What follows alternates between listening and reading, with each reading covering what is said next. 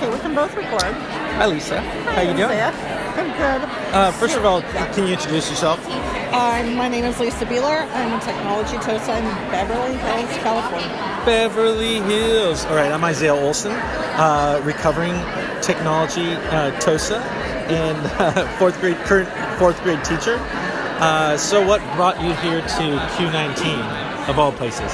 Of all places, um, there's a lot of ums. Uh, I came because I like to connect with people in real life who are passionate about the same things that I am. Excellent. Yeah, I, I uh, ditched school and uh, I got a session, or I mean, um, uh, I registered for the Saturday only event and crashed the party early so I can connect with my fellow uh, like-minded tech uh, educators. So that's why I'm here.